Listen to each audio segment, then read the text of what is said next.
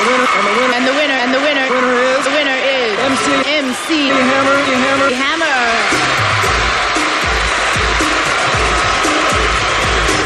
You can't touch this. You can't touch this.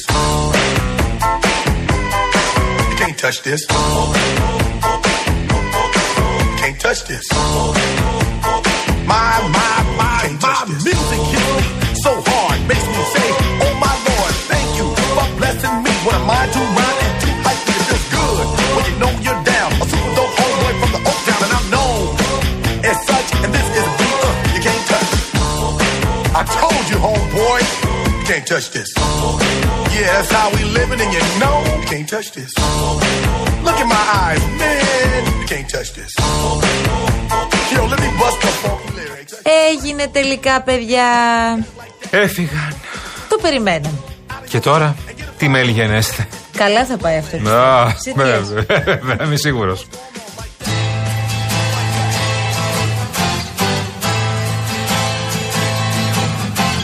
Και θα φύγεις, το αποφάσισες. Ναι, ναι, είμαι ανένθωτος.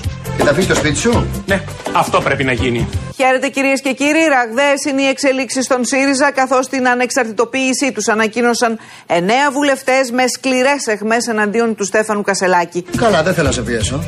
Εσύ δεν θα τα καταφέρεις παρά έξω, ενώ εγώ είμαι πιο ψημένος στη ζωή. Μοσχάρια. Εγώ κάνω τη θυσία και φεύγω και εσύ κάνεις. Οι 9 βουλευτές, παράλληλα με την ανεξαρτητοποίηση, έστειλαν στην Κουμουνδούρη και ένα κείμενο αποχώρησης που συνιστά κατηγορό εναντίον της ηγεσίας. Τόσο για την πολιτική κατεύθυνση του κόμματος, όσο και για τον τρόπο λειτουργίας του. Λοιπόν, είμαι έτοιμος, φεύγω. Καλά, σοβαρολογείς τώρα ότι θα φυγείς. Ναι, και δεν θέλω να με εμποδίσεις. Μα δεν σε εμποδίζω. Ούτε να με παρακαλέσεις να μείνω θέλω. Δεν σκόπευα να το κάνω. Το κόμμα γενικότερα είχε αρχίσει να φιλορροεί και δεν μπορούσε να βρεθεί μια συμβιβαστική λύση. Είμαι έτοιμος, φεύγω, γεια σου. Πού πας? Δεν ξέρω, κάπου μακριά. Μπορεί να φύγω και από την Ελλάδα. Καλά, είπαμε να φύγεις το σπίτι σου, όχι να μεταναστεύσεις. Άσε με, φεύγω.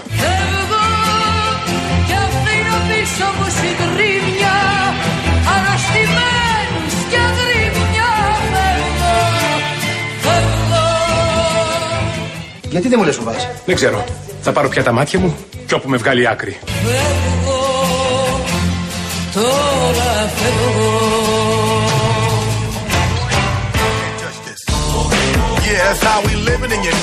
Εν τω μεταξύ τώρα, βρήκε κι ο άλλος τη μέρα, ρε παιδί μου. Ναι, γαμώτο. Είναι δυνατόν να δίνεις τέτοιο δώρο, δηλαδή σήμερα, να δίνεις τέτοιο δώρο στο Μητσοτάκη. Από την άλλη δεν λέγαμε ότι το τρενάρκι Αχτσιόγλου ας το κάνει να τελειώνουμε. Αυτό ναι. Αυτό ναι. Από την άλλη σου λέει ο άλλος όμως, κοίτα τη δώρα εδώ στο Μητσοτάκη. Και από την άλλη και σου λέει ο άλλος. Και σου λέει. Μπορούσα να το λύσω. Κασσελάκη κατασκευής μου. Έλα, για να το.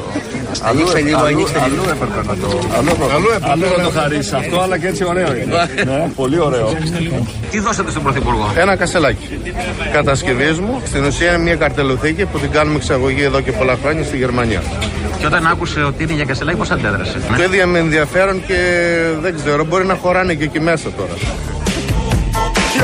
Κακιούλε ήταν αυτός στο τέλος, η αλήθεια είναι.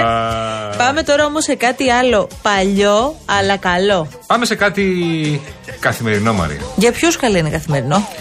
Για τους γόηδες. 48 χρόνια περιμένω να παντρευτώ. Ακόμα και η Λίτσα η χείρα απέναντι κατάφερε και βρήκε. Κάνε μας τη χάρη για τη Λίτσα απέναντι τη χείρα. Να μου συμβεί αυτό, αυτή η κακιά μοίρα. Δεν δέχομαι, δεν είναι δυνατόν αυτό το πράγμα. Έχουμε κάτι μαζί και δεν το ήξερα. Φυσικά και έχουμε, Δημήτρη μου, 2 χρόνια σχέση είναι αυτή. Πότε είχαμε, ρε κοπέλα μου, 2 χρόνια σχέση? Πότε τις είχαμε, πότε? Όταν κάθε μέρα επικοινωνούμε στο Facebook δεν είναι σχέση αυτό το πράγμα. Περάμε χιλιάδες κόσμο. Είναι το ραδιάστημα. Και μιλάω με κόσμο πολύ.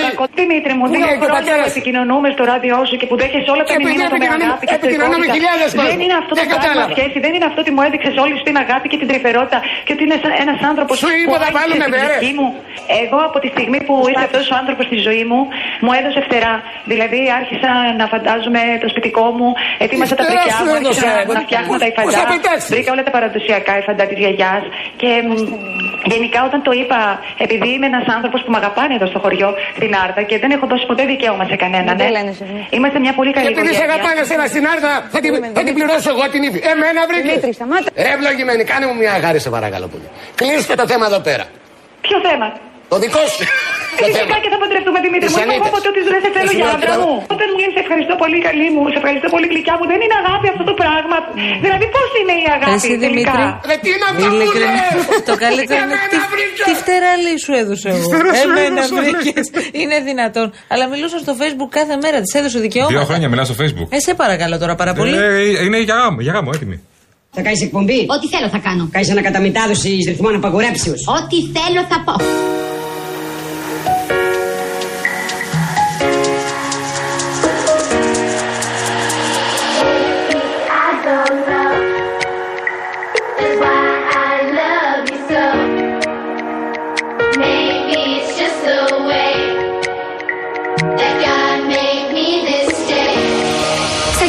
Καινούργια εκπομπή μαζί.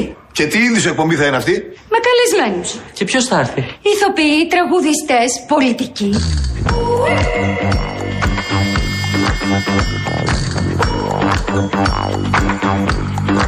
Να χωρίσουν οι εκπομπές μας τώρα. Τις καλλιτεχνικές τις παίρνω όλες εγώ. Και το κουκλοθέατρο φυσικά. Δεν φτάσε με τα καλά σου δικιά μου ιδέα. Εγώ θα την πάρω και θα είμαι και μόνος μεγαλός. Και πάμε, και πάμε, και πελά. Καλά καλά, και πάμε. Καλώς τους, καλώς ήρθατε παιδιά. Είναι 13 λεπτά μετά τις 3. Έχει έναν καιρό. Τι να πεις τώρα, έχει ένα σχετικό, θα έλεγε κανείς. Έχει πέσει θερμοκρασία κάπως. Όχι τίποτα φοβερό. Ναι. Προφανώς σε σχέση λίγο με τις προηγούμενες εβδομάδες. Αλλά έχει τώρα έναν ήλιο με πολλά σύννεφα. Θα ξαναπέσει δηλαδή. Περίεργα. Το Σαββατοκύριακο έρχεται ένα σύστημα πολύ δυνατό. Ισχύει το σύστημα που έχετε, ονομάζεται Αλέξης. Αλέξης. Μάλιστα. Εντάξει, κάποιος παίζει μαζί μας. Δεν γίνεται. Κάποιος παίζει μαζί μας. Το σύστημα Αλέξης.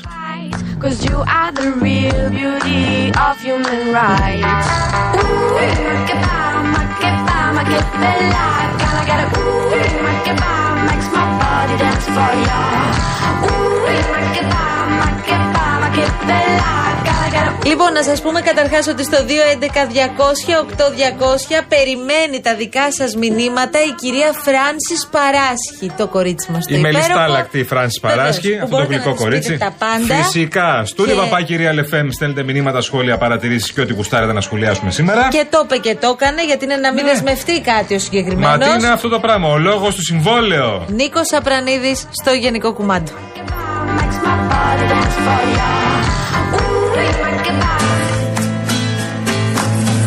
Σου έχουμε διαλέξει και σήμερα φοβερές μουσικές. Τέλεια. Υπέροχες μουσικές, έτσι για να σε ταξιδέψουν. Αυτή η συννεφιά και αυτή η μουσική είναι ό,τι πρέπει. Έχει και πολύ συννεφιά τώρα, ρε παιδί μου. Είναι λίγο από τη μία συννεφιά, από την άλλη έχει έναν ήλιο. Είναι λίγο. Όπως είμαστε εδώ πέρα στο στούντιο, ναι, είναι αυτό το πράγμα. Λίγο να βγω, να μην βγω. Προσπαθεί να το βρει κιόλας ο καιρός. Να βάλω μπουφανάκι, να μην βάλω. Είναι τέτοια πράγματα. Λοιπόν, έγινε αυτό που περιμέναμε. Αλλά πριν πούμε περισσότερα, γιατί συνεχώς βγαίνουν και άλλες πληροφορίες, νέες πληροφορίες. Εντάξει, νομίζω είχε σχεδόν προαναγγελθεί αυτό το διαζύγιο και η έξοδος της κυρίας Αχτσιόγλου με την ομάδα της. Δεν είναι Αχτσιόγλου. Ορίστε. Κάτσε. Συγγνώμη, τι έπρεπε να πω. Όχι, καλά το πες εσύ. Εννοούμαστε, βρε Χριστιανέ. Άστα ομάδα Αχτσιόγλου. Τώρα πια είναι ομάδα Αχτσιόγλου, Χαρίτσι, Ηλιόπουλου. Πολύ ωραία. Αυτός είναι ο τίτλος. Να ξέρουμε τι λέμε. Και σε λίγο νομίζω θα εξελιχθεί ως ομάδα Χαρίτσι. Οπότε πάμε σε ομάδα Αχτσιόγλου, Χαρίτσι, Ηλιόπουλου. Αφήστε το ότι ξέρετε για Αχτσιόγλου. Τώρα μισό λεπτό, γιατί αυτό πρέπει να το διευκρινίσουμε. Λες σε σχέση με το ποιος θα είναι επικεφαλής κοινοβουλευτικής ομάδας. Επικεφαλή λοιπόν. Επικεφαλή. Ή σε σχέση με την όποια κίνηση πρόκειται να γίνει από εδώ και πέρα. Όχι, απλά καταλαβαίνω ότι επειδή όλες αυτές τις αποφάσεις ελήφθησαν συνολικά και ομαδικά, δεν υπάρχει πια ομάδα Αχτσιόγλου. Υπάρχει ομάδα Αχτσιόγλου, Χαρίτσι, Ηλιόπουλου. Αχή, όπως λέει ο φίλος μας ο Αντώνης. Άνα, γεια σου. Για να συνεννοούμαστε. Γεια σου, Αντώνη. Αυτοί είναι οι 3 μπροστάριδες της κίνησης των 9 βουλευτών και πολλών στελεχών που έφυγαν. Και καταλαβαίνουμε πολύ καλά ότι η επικεφαλής αυτής της κοινοβουλευτικής ομάδας που δημιουργείται από εδώ και πέρα, των 11 βουλευτών, 9 συν 2, θα δούμε τι άλλο θα προκύψει, δεν ξέρω. 9 συν 2, μάλλον από ό,τι φαίνεται, θα είναι ο κ. Χαρίτσης. Ναι, από ό,τι φαίνεται, αυτό λένε τουλάχιστον οι πληροφορίες. Είναι οι 9 βουλευτές Αναγνωστοπούλου, Αχτσιόγλου, Ζεϊμπέκ Χουσέιν, Ηλιόπουλος, Τζανακόπουλος, Μερόπη Τζούφη, ο Φερχάτος Γκιούρ, η Θεανώ Φωτίου και ο Αλέξης Χαρίτσης, συν δύο ακόμη πρόσωπα που οι πληροφορίες λένε ότι προσφάτως ανεξαρτητοποιήθηκαν από την πλεύση ελευθερίας και δεν ξέρουμε αν θα γίνει αυτό, αλλά το λέω γιατί ακούγεται τις τελευταίες ώρες. Πάντως, η ανακοίνωση της νέας κοινοβουλευτικής ομάδας δεν θα γίνει σήμερα, αλλά τις επόμενες ημέρες, με τον κύριο Χαρίτση και τον κύριο Ηλιόπουλο να κάνουν λόγο μετά την έξοδό τους από το γραφείο του Πρόεδρου της Βουλής για μια πολύ δύσκολη αλλά αναπόφευκτη απόφαση. Είναι και πολύ κρίσιμο και θα καταλάβουν πολύ καλά και πολύ χαρακτηριστικό ότι οι δύο που ανακοίνωσαν την ανεξαρτοποίηση είναι ο κύριος Χαρίτσης και ο κύριος Ηλιόπουλος. Δεν πήγε η κυρία Αχτσιόγλου. Έχει μια σημασία για την επόμενη φάση. Γι' αυτό δίνουμε βάρος και σε αυτό τώρα. Μπράβο. Λοιπόν, να ξεχάσετε πια αυτό που λέγαμε η Αχτσιόγλου και η ομάδα της. Δεν υπάρχει η Αχτσιόγλου και η ομάδα της. Υπάρχει η ομάδα αυτή που είπαμε ξανά, μην λέω ξανά τα ονόματα.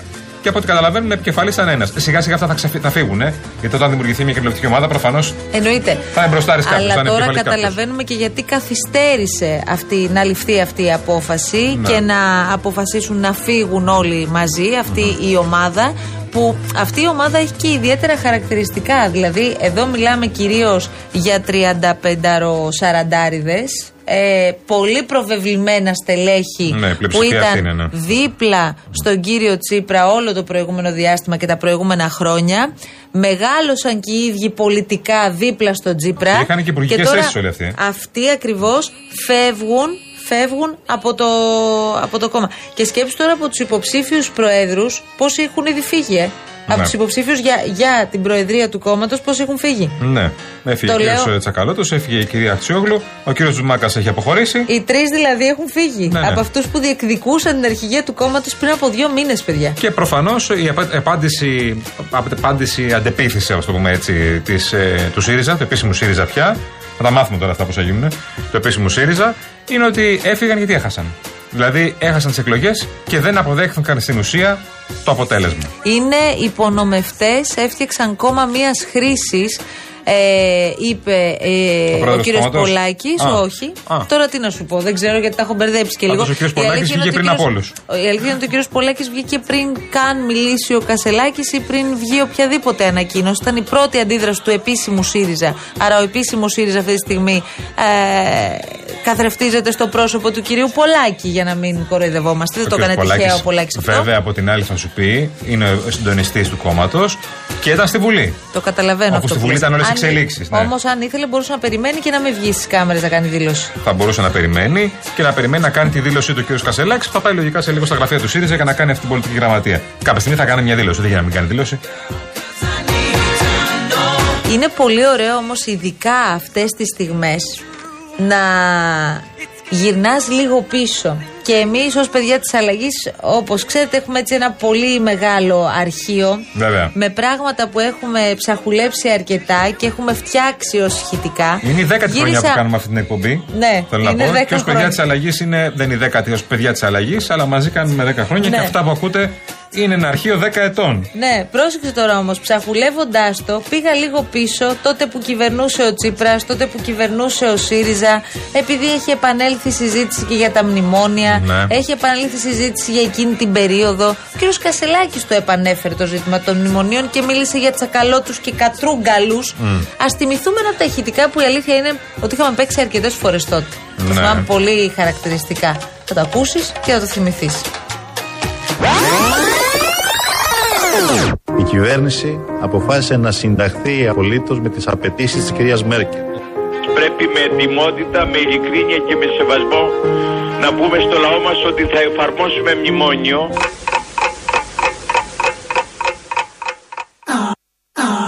Έχουμε και άλλα μετά. Σου έχω ετοιμάσει πολλά. Για παράδειγμα, έχουμε ένα που είναι best αλαϊκός, αν δεν κάνω λάθος, best αλαϊκός Φλαμπουράρης. Θυμάσαι όσα έλεγε ο κύριος Φλαμπουράρης για τα μνημόνια τότε. Ο κύριος Φλαμπουράρης τότε ήταν το νούμερο 2 στον ΣΥΡΙΖΑ, όπως θυμόμαστε όλοι πάρα πολύ καλά. Προφανώς, συντόνιζε τα πάντα. Τότε. Να βουτήξουμε στο Φλαμπουράρη. Φύγαμε. Πάμε. βλέπουμε ότι πετυχαίνουμε θαύματα. Γειτονιά, ο δρόμος σου στενός, παγωνιά και γκρίζος ουρανός. Εμείς θα βγάλουμε τη χώρα από τα μνημόνια. Μαυράρι. Μαύρη ζωή, βράδυ πρωί, για συντροφιά μια συννεφιά. Δεν βλέπετε πια άνθρωπο να ψάχνει μέσα στα σκουπίδια για το φαγητό του. Κάντε υπομονή, μια λεμονιά, αντί στη γειτονιά. Έχει μια αξία να θυμηθούμε όλη τη διαδρομή. Τι λεγόταν τότε, ο ΣΥΡΙΖΑ κυβέρνησε 4,5 χρόνια. Το 15-19. Έγινε ένα κόμμα από το 3% χάρη στον Τσίπρα, έφτασε στο 36%. Πήρε τη διακυβέρνηση της χώρας, χειρίστηκε πολύ δύσκολες στιγμές και καταστάσεις. Πολύ απλά, βρε. Μερμαρία έχει το σχέση. Θα σε μαλλιώσει. Τι, ότι να του Τσίπρα το κόμμα πέφτεις από τα σύννεφα. Από μένα τα ακούω πρώτα. Χάρη στον Τσίπρα από το 3% έγινε κυβέρνηση. Μόλις έφυγε ο Τσίπρας, βλέπεις τι γίνεται. Όχι, χάρη στον Τσίπρα. Χάρη στον Τσίπρα και χάρη στην πολιτική που ακολούθησαν τα άλλα κόμματα. Και την πολιτική που πλήρωσε μόνο το Πασόκ. Ναι, μισό λεπτάκι. Ο ΣΥΡΙΖΑ ήταν στο 3%. Μια ειδική συνθήκη λοιπόν. Παλιά. Ναι, εντάξει, άρχισε να μεγαλώνει. Μια ειδική συνθήκη, στη συνθήκη των μνημονίων, ο ΣΥΡΙΖΑ ακολούθησε μια πρακτική και μια πολιτική, η οποία έπεισε ένα πολύ μεγάλο μέρος της κοινωνίας. Την πολιτική του λαϊκισμού. Και θεώρησαν. Έτσι. Αποφάσισε να ακολουθήσει την πολιτική του λαϊκισμού και να λέει αυτά που θέλει να ακούει ο πολίτης. Ναι, μα έτσι γίνεται όμως. Και έλεγε ότι θα σκίσω τα μνημόνια με ένα νόμο και με ένα άρθρο κτλ. Τα νταούλια που θα χτυπούσαμε κτλ. Θα χορεύουν πεντοζάλι αγορές. Και όταν έγινε κυβέρνηση, αναγκάστηκε να φέρει μνημόνιο. Και κοίτα τώρα πώς τα έχει φέρει η ζωή. Απλά πράγματα. Μετά από όλα αυτά, για να δείτε ότι πραγματικά κύκλους κάνει. Και αφού περάσαμε όλα αυτά και έχουμε φτάσει στο 2023, που θα πεις τώρα τι είμαστε, τρέχουμε με ξέμπλε και σκοτσίδες στα λιβάδια. Όχι, δεν έχει συμβεί προφανώς αυτό. Αλλά τέλος πάντων έχουμε βγει από αυτό το πολύ ασφικτικό πλαίσιο. Έρχεται η Ευρώπη και λέει, παιδιά. Η Ελλαδάρα τα κάνει τέλεια, ναι. Η Ισπανία το ίδιο, Γερμανοί, Γάλλοι, συμμορφωθείτε. Δηλαδή πραγματικά τι να πω τώρα. Κάποιος τραβάει το αυτί στους Γάλλους και Γερμανούς που μας τραβούσαν τα αυτί και μας κουνούσαν το δάχτυλο όλα αυτά τα χρόνια. Όπως επίσης και στους Ολλανδούς. Οι Ολλανδοί ήταν από τους πρώτους που βγαίναν μπροστά και μας τραβούσαν τα αυτί και λέγανε οι Έλληνες, είστε τεμπέληδες, δεν δουλεύετε κτλ. Πάρτε τώρα την ακροδεξιά να την έχεις, να γουστάρεις. Και επίσης, τι περιμέναμε μετά από τόσα χρόνια. Περιμέναμε να βγει και ένας πρόεδρος του κόμματος που έφερε το τελευταίο μνημόνιο, ο κύριος Κασσελάκης πια, δηλαδή ο πρόεδρος του ΣΥΡΙΖΑ, και να λέει ότι τέλειωσε πια οι μνημονιακές πολιτικές για το ΣΥΡΙΖΑ. Τσακαλώτη και Κατρούγκαλη ανήκουν στο παρελθόν. Τσακαλώτη και Κατρούγκαλη, πρόσεξα όμως, τον κύριο Τσακαλώτο και τον κύριο Κατρούγκαλο τους είχε κάνει υπουργούς ένας άνθρωπος. Ο κύριος Τσίπρας. Άρα ο κύριος Κασσελάκης τώρα τα ρίχνει και στον Τσίπρα. Και όχι ότι υπουργούς, αλλά ήταν υπουργός οικονομικών και υπουργός εργασίας. Τώρα, πώς όλο αυτό μπορεί να μετουσιωθεί σε μια επανέναρξη για το κόμμα, γιατί εντάξει, τώρα ο ΣΥΡΙΖΑ βρίσκεται στην πιο δύσκολη του φάση. Δεν είναι ενδεικτική στιγμή προκειμένου να μιλήσεις τώρα ούτε για ποσοστά ούτε για δημοσκοπήσεις. Δεν ξέρω και οι δημοσκοπήσεις δηλαδή αν είναι ενδεικτικές σε αυτή τη φάση και αν μπορεί να επανακάμψει. Θα το δείξει η ιστορία. Πάντως οι ευρωεκλογές δεν είναι και πάρα πολύ μακριά εδώ που τα λέμε. Είναι πάρα πολύ πυκνός ο χρόνος και το έχουν δει πολύ χαλαρά. Το είχαν δει πολύ χαλαρά. Τώρα καταλαβαίνω ότι κάποιος θα φουλάρει περισσότερο και κάποιοι θα αγχωθούν περισσότερο με τις νέες συνθήκες. Ο Απρανίδης έχει φουλάρει για διάλειμμα ήδη. Οπότε επιστρέφουμε. Ό,τι πει ο Απρανίδης θα κάνω. Αμέσως μετά και τους τίτλους των ειδήσεων εδώ στο Real FM. Μιλάει ο Απρανίδης και εγώ κάθομαι κλαρίνο. Μιλάς εσύ, Χρυσή μου, που στα 14 σε έστειλε ο πατέρας σου ψυχοκόρη στο Μαρκορά, κουρεμένη σαν το γίδι, για να ξεχάσουν οι κυκλάδες της πομπές σου. Θα τα λέει ο καπετάν Ανέστης, γιατί δεν του κάτσα. Ομορφά.